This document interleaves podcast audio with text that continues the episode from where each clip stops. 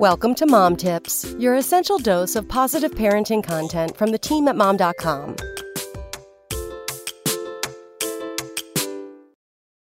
Every kid needs a cell phone.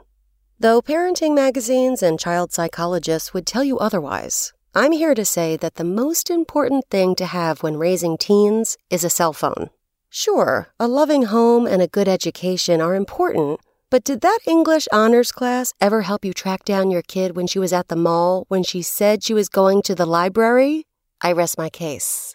My kids got their first phones earlier than most because of a harrowing experience with my younger daughter, who was a second grader at the time.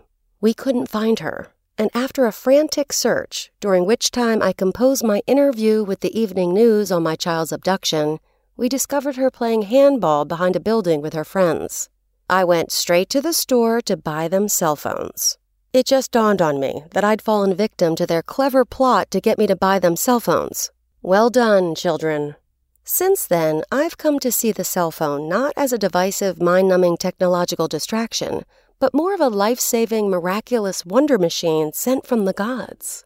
It has helped me keep my sanity while raising two teenagers like nothing else has, and that includes wine and pastries.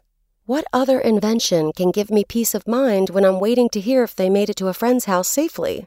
How else would I know that they got out of school early and made a stop at Starbucks but forgot to text me, but were safe after all and not laying at the bottom of a well? Cell phone, thy name is sanity.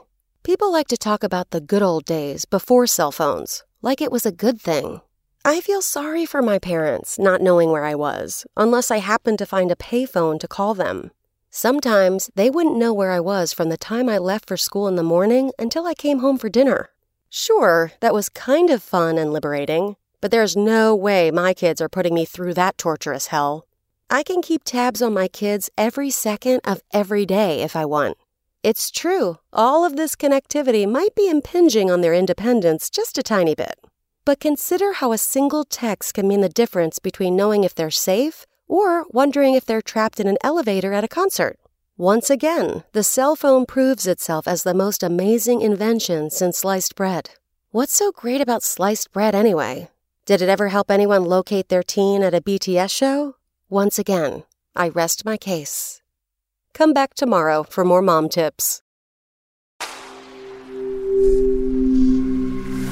Spoken Layer.